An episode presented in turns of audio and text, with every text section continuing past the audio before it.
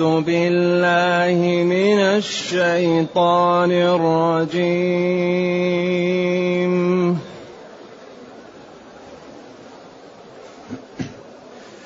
وهو الذي أنشأ لكم السمع والأبصار. وهو الذي أنشأ لكم السمع والأبصار والأفئدة قليلا.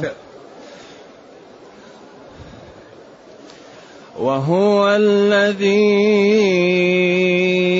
أنشأ لكم السمع والأبصار والأفئدة قليلا ما تشكرون.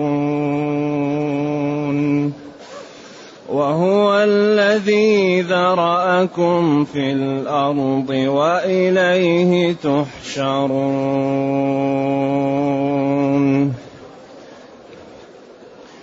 وهو الذي يحيي ويميت وله اختلاف الليل والنهار.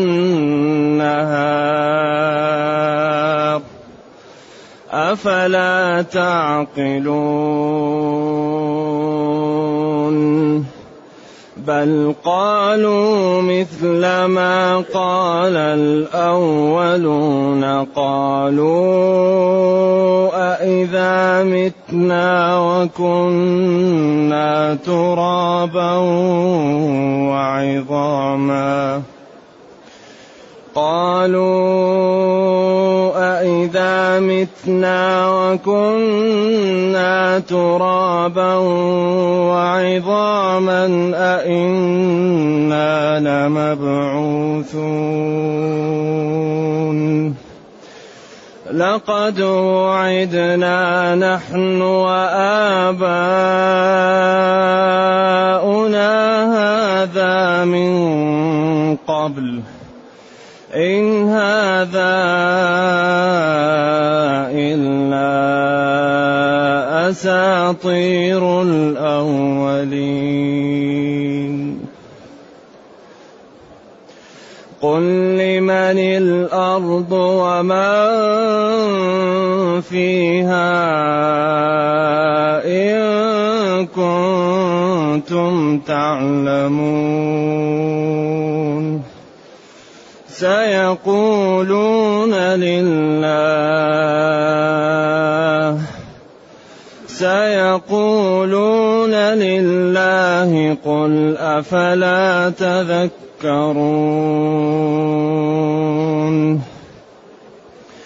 قل من رب السماوات السبع ورب العرش قل من رب رب السماوات السبع ورب العرش العظيم.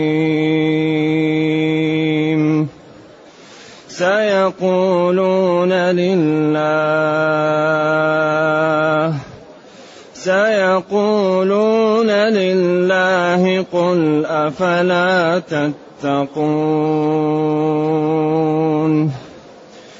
قل من بيده ملكوت كل شيء وهو يجير قل من بيده ملكوت كل شيء وهو يجير ولا يجار عليه وهو يجير ولا يجار عليه إن كنتم تعلمون. سيقولون لله سيقولون لله قل فأنا تسحرون. بل أتيناهم بالحق بل أتيناهم بالحق وإنهم لكاذبون الحمد لله الذي أنزل إلينا أشمل كتاب وأرسل إلينا أفضل الرسل وجعلنا خير أمة أخرجت للناس. فله الحمد وله الشكر على هذه النعم العظيمة والآلاء الجسيمة. والصلاة والسلام على خير خلق الله وعلى آله وأصحابه ومن اهتدى بهداه. أما بعد فإن الله تعالى يدلل في هذه الآيات على نعمه العظيمة وكمال قدرته بعد أن دلل على صدق نبيه وأن وأنه لا عيب فيه ولا مانع لهم من الإيمان إلا التكبر عياذا بالله والشقاء. فيقول جل وعلا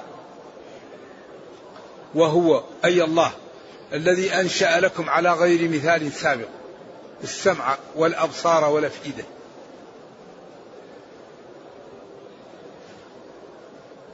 السمع محل واحد والأبصار لأن الإنسان يبصر بعينه وبقلبه.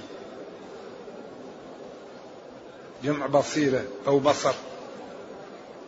أي هو الله لا غيره. أنشأ أوجد لكم موارد العلم على غير مثال سابق وهذه أكبر نعمة ولا يقدر عليها إلا الله.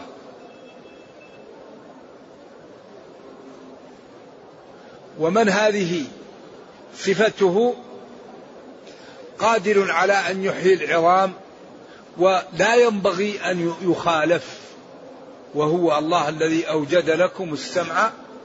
السمع هذه الآلة المعروفة والبصر هذا ويقال البصر أيضا للبصيرة. هو الذي أنشأ لكم السمع والأبصار والافئده جمع فؤاد؟ قليلا ما تشكرون. حيث تجعلون له الأنداد وتجعلون له البنات وتعبدون غيره وهو الذي أعطاكم هذه النعم ولا يقدر عليها إلا الله.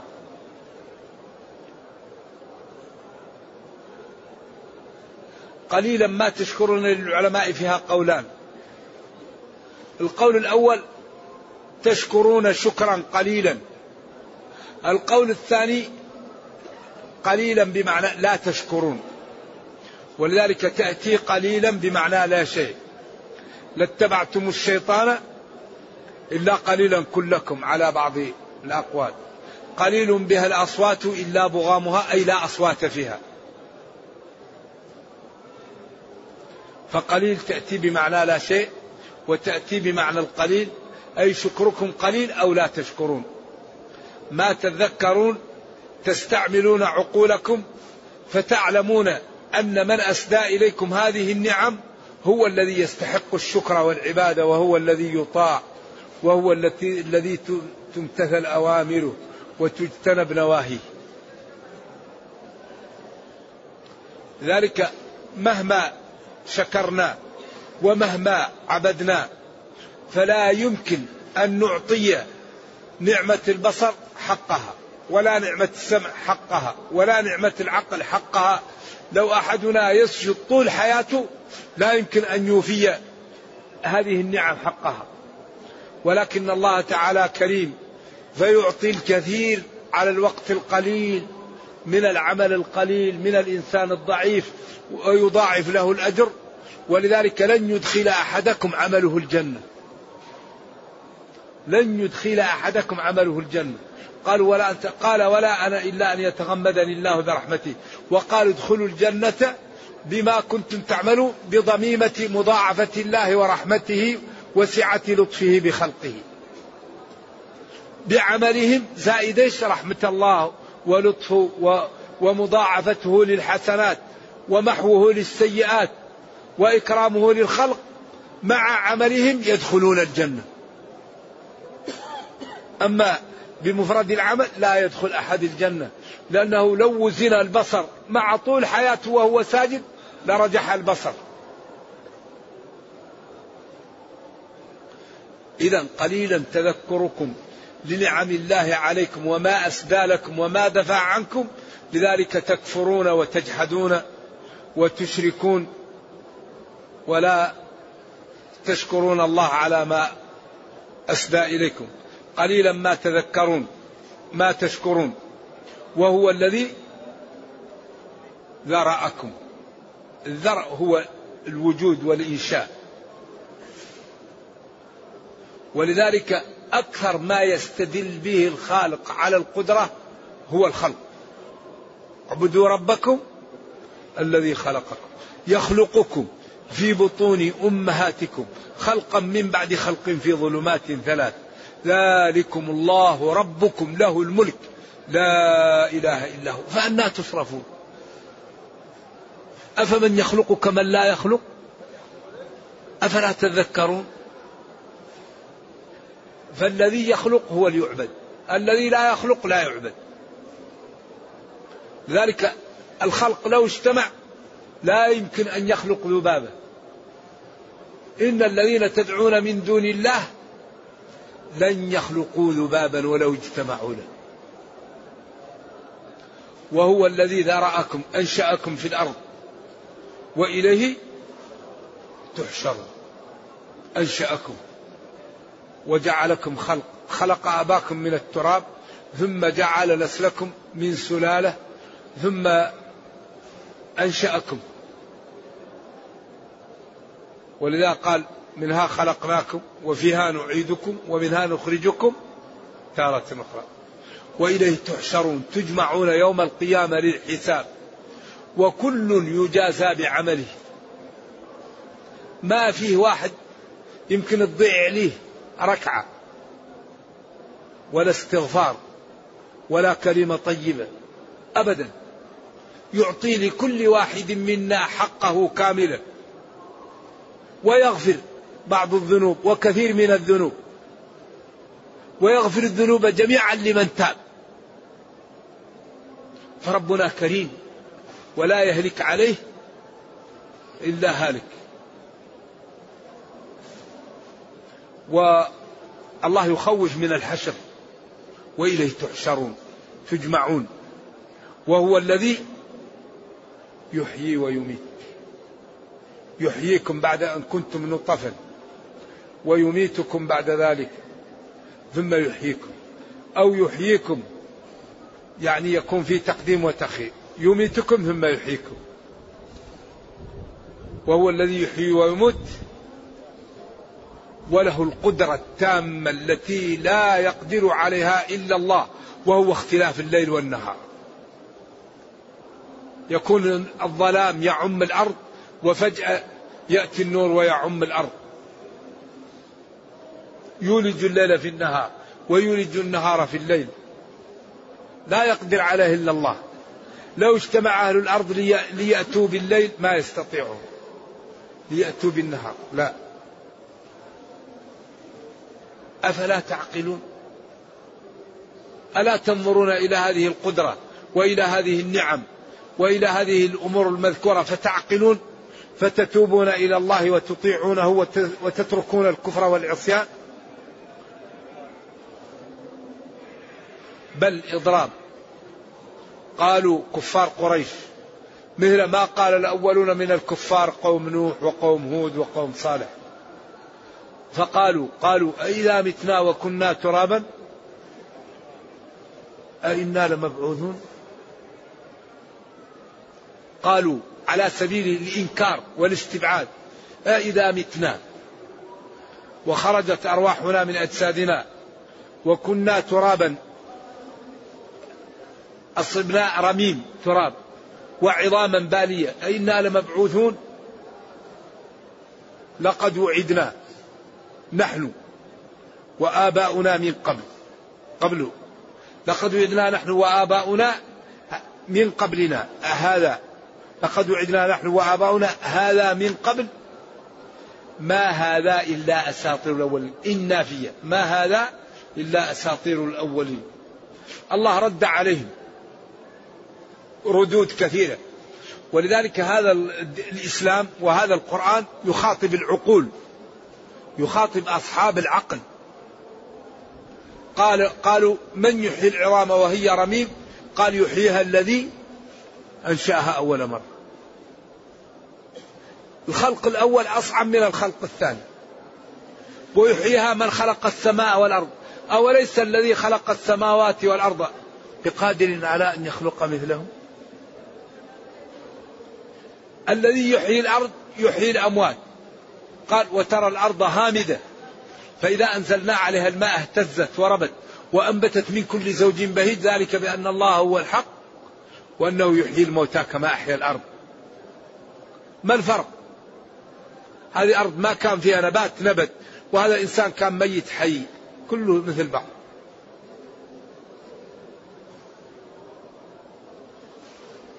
لقد وعدنا نحن وآباؤنا هذا من قبل إن هذا إلا أساطير الأولين.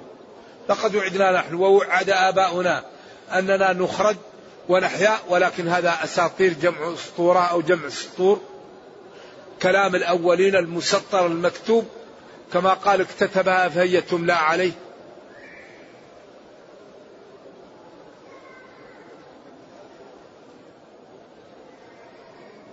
ثم استدل عليهم بشيء أكبر. قل لهم يا نبي لمن الأرض؟ ومن فيها؟ من الجبال والغابات والبحار والأنهار والمعادن. قل لمن الأرض ومن فيها؟ إن كنتم تعلمون. إن كان عندكم عقل وعلم بالأمور سيقولون لله. كل القراء قرأوا يقولون لله هنا. قل أفلا تذكرون؟ أفلا تذكرون بعقولكم أن الذي خلق السماوات والأرض قادر على أن يحييكم وعلى أن ينفذ ما وعدكم به من الخير وأوعدكم به من الشر إن كفرتم. أفلا تذكرون؟ قل من رب السماوات السبع ورب العرش العظيم؟ السماوات السبع فوق بعض. ورب العرش. ما السماوات والأرضين بالنسبة للعرش إلا كحلقة في فلاة. العرش أكبر من السماوات والأرض. قال وما أوتيتم من العلم إلا قليلا. وإنا لموسعون. سيقولون لله. سيقولون الله. في لله والله قرأ في بعض السبعة أي الله هو الذي خلقها أو هو الله الخالق لها. أو سيقولون من خلقها؟ تقول هي ملك لله الله لله ملكها خلقها. قل فلا تتقون؟ ألا تتقون الشرك والمعاصي والكذب؟ بهذه الأدلة والبراهين الواضحة. ذلك يعني القوال بالموضوع في هذا القرآن ما هو قابل إلا للتسليم والمكابرة. سيقول قل قل من بيده ملكوت أي ملك كل شيء الملكوت كالرهبوت والرحموت. صيغة تدل على الامتلاء على المبالغة. ملك كل شيء وهو جل وعلا يجيل. يمنع. إذا أراد أن يمنع شيء لا يصل إليه الخلق. ولا يجار ولا يمنع من شيء أراده. أمره إذا أراد شيئا أن يقول له كن فيكون.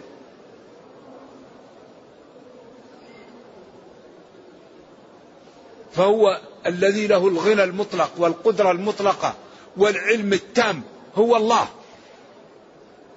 يجيل من حماه لا يمكن أن يصل إليه شيء. أبدا. النبي صلى الله عليه وسلم كان يحرسه الصحابة. بعدين قال والله يعصمك. فخرج لهم رأسه من المحل اللي فيه وقال لهم انصرفوا. الله يحميه كان نائما تحت شجرة وجاءه البدوي وفتح السيف وقال له من يحميك مني؟ قال له الله. فجلس وأخذ السيف وغمده. فناداهم. كان نايم تحت عضاه ولذا الله قدرته هائلة. فلذلك من الجنون أن نعصي ربنا. من الجنون أن نخالف أوامر ربنا. من الجنون أن ننتهك النواهي. من الجنون أن لا نأتي الأمور من أبوابها. ما الذي يريد العبد؟ يريد الجنة عند الله. يريد المال عند الله. يريد العزة عند الله. يريد الرفعة عند الله. وما عند الله ينال بطاعة الله. فلما لا نكون عبيد لله ونجتهد في طاعة الله والله يصلح لنا دنيانا وأخرانا وربنا لا يخلف الميعاد وقال أوفوا بعهدي أوفي بعهدكم. ما الذي يريد العبد؟ من كان يريد ثواب الدنيا فعند الله ثواب الدنيا والآخرة. يا أيها الناس أنتم الفقراء إلى الله والله هو الغني الحميد. إذا وهو جل وعلا يجير ولا يجار عليه. يجير مما أراد يمنع خلقه وخلقه لا يمكن أن يتصرفوا في شيء. لو اجتمعوا كلهم على قلب أتقى رجل واحد ما زاد ذلك في ملكه شيئا. ولو اجتمعوا على أفجر قلب رجل واحد ما نقص ذلك من ملكه. وكل واحد يعمل شيء لا يخفى على الله. سواء منكم من أسر القول ومن جهر به. ومن هو مستخف بالليل وسارب منفلت في النهار. إذا ما النجاة؟ النجاة في الاستقامة. النجاة في الطاعة النجاة في ترك المعاصي النجاة في التزام الأوامر النجاة في اجتناب النواهي. الانضواء تحت شرع الله هذا هو النجاة. مالك لا ينجيك قوتك الذي ينجيك أن تطيع ربك. تستقيم لا تنطق باللسان حرام. لا تنظر بالعين حرام لا تسمع بالأذن حرام لا تفكر في الحرام لا تمشي برجلك إلى حرام لا تلمس بيدك حرام لا تضع في بطنك حرام لا ترسل فرجك على حرام. هذه النجاة. يكون العبد لله ينجو ويعز ويرحم ويحفظ. وإذا جاءته الشياطين تريد أن تنال منه دمرهم الله. من عادى لي وليا فقد آذنته بالحق. وهذا ليس معجز. ولا نكلف نفسا. لا يكلف الله أحدنا إلا ما يستطيع. لا يكلف الله أحدنا إلا ما يستطيع. أبدا. الذي لا يستطيع رفع عن هذه الأمة الآثار والأغلال. لا. ما تستطيع اعمله ما لا تستطيع تسامح. ولكن الشيطان والنفس والناس والدنيا عوائق في طريق الجنة. في طريق الجنة أربعة عوائق. الشيطان النفس المال الناس. هذه ما تخلي الواحد يذهب. كل واحد يعوقك من جهة ولكن الذي يجتهد ينجو. قل من بيده ملك كل شيء. وهو يمنع ولا يمنع منه. إن كنتم إن كنتم تعلمون فبادروا بالتوبة وبطاعة محمد صلى الله عليه وسلم وبترك المعاصي والتكذيب. سيقولون لله. سيقولون الله. لله والله كل موجود. فأنا تشحرون أين تذهب عقولكم؟ أين تخدعون؟ بأي حق يحصل لكم هذا؟ والأدلة ساطعة وواضحة أن الله هو الذي يستحق العبادة وأنه هو الذي يعطيكم ما وعدكم وسينفذ عليكم موعودكم إن لم تتوبوا. بل إضراب أتناهم بالحق الذي لا لبس فيه على أن الله تعالى متصف بصفات الكمال والجلال. وأنه هو الذي أوجد هذا الكون المتصرف فيه وأن ما أراد يكون وأنه هو وحده الذي يستحق العبادة بجميع أنواعها سواء العبادة قلبية كالخوف والرجاء والمحبة والولاء والبراء أو عبادة بدنية كالصوم والصلاة أو عبادة مالية كالزكاة أو عبادة مشتركة كالحج. لا يستحق العبادة إلا الله. بل أتيناهم بالحق. الذي لا وراء وراءه وهو هذا القرآن وهذا النبي الكريم الذي لم تبقى قضية تنفعهم إلا بينها لهم ودعاهم لها ولم تبقى قضية تضرهم إلا حذرهم منها ووصفها لهم وربهم الذي أسدى لهم كل خير ودفع عنهم كل شر. أتناهم بالحق الذي لا وراء وراءه ولكن إنهم إنهم لكاذبون. يكذبون فلا يستعملون العقول ولا يستعملون الأسماع ولا الأبصار فيما ينفعهم ويصدون ويعرضون عن الحق ولذلك سيندمون في الوقت الذي لا ينفع الندم كما سيأتي في الآيات القادمة. نرجو الله جل وعلا أن يرينا الحق حقا ويرزقنا اتباعه وأن يرينا الباطل باطلا ويرزقنا اجتنابه وأن لا يجعل الأمر ملتبسا علينا فنضل. اللهم ربنا آتنا في الدنيا حسنة وفي الآخرة حسنة وقنا عذاب النار. سبحان ربك رب العزة عما يصفون وسلام على المرسلين والحمد لله رب العالمين. والسلام عليكم ورحمة الله وبركاته.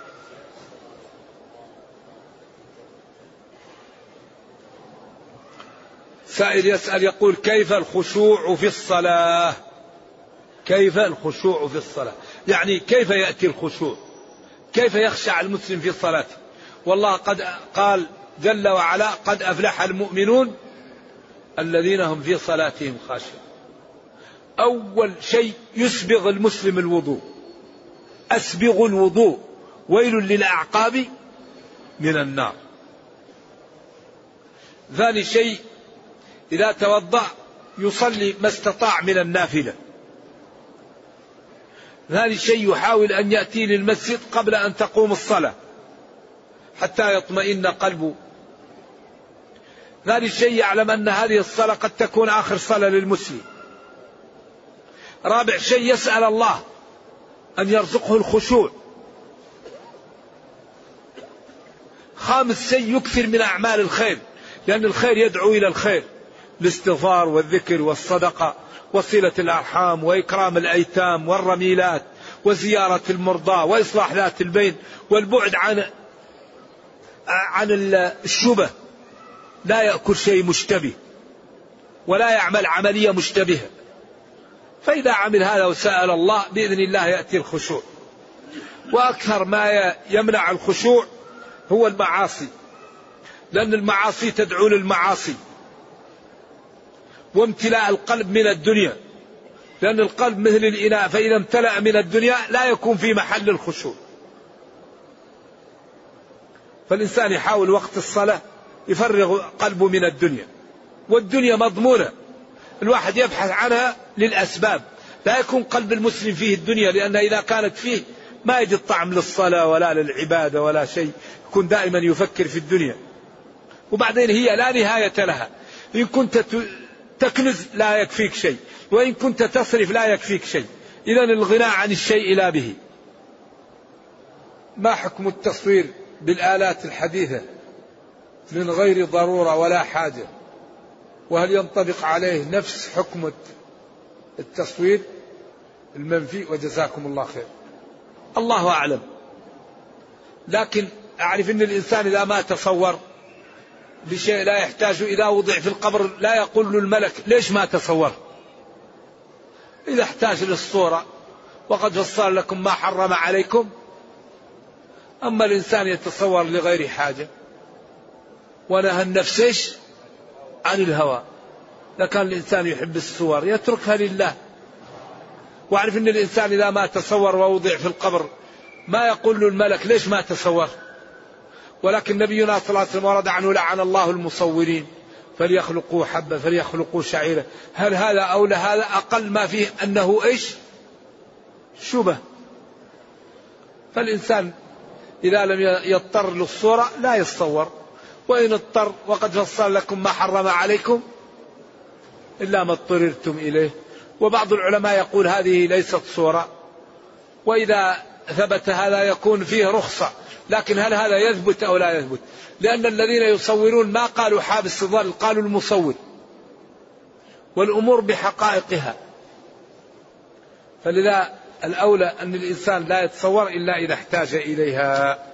وديننا دين اليسر. هل يخلد تارك الصلاة كسلا في النار؟ للعلماء قولان في هذه المسألة. قول لجلة من العلماء وهو رواية لأحمد وعليها الفتوى أن تارك الصلاة تكاسل كافر وأدلة قوية جدا.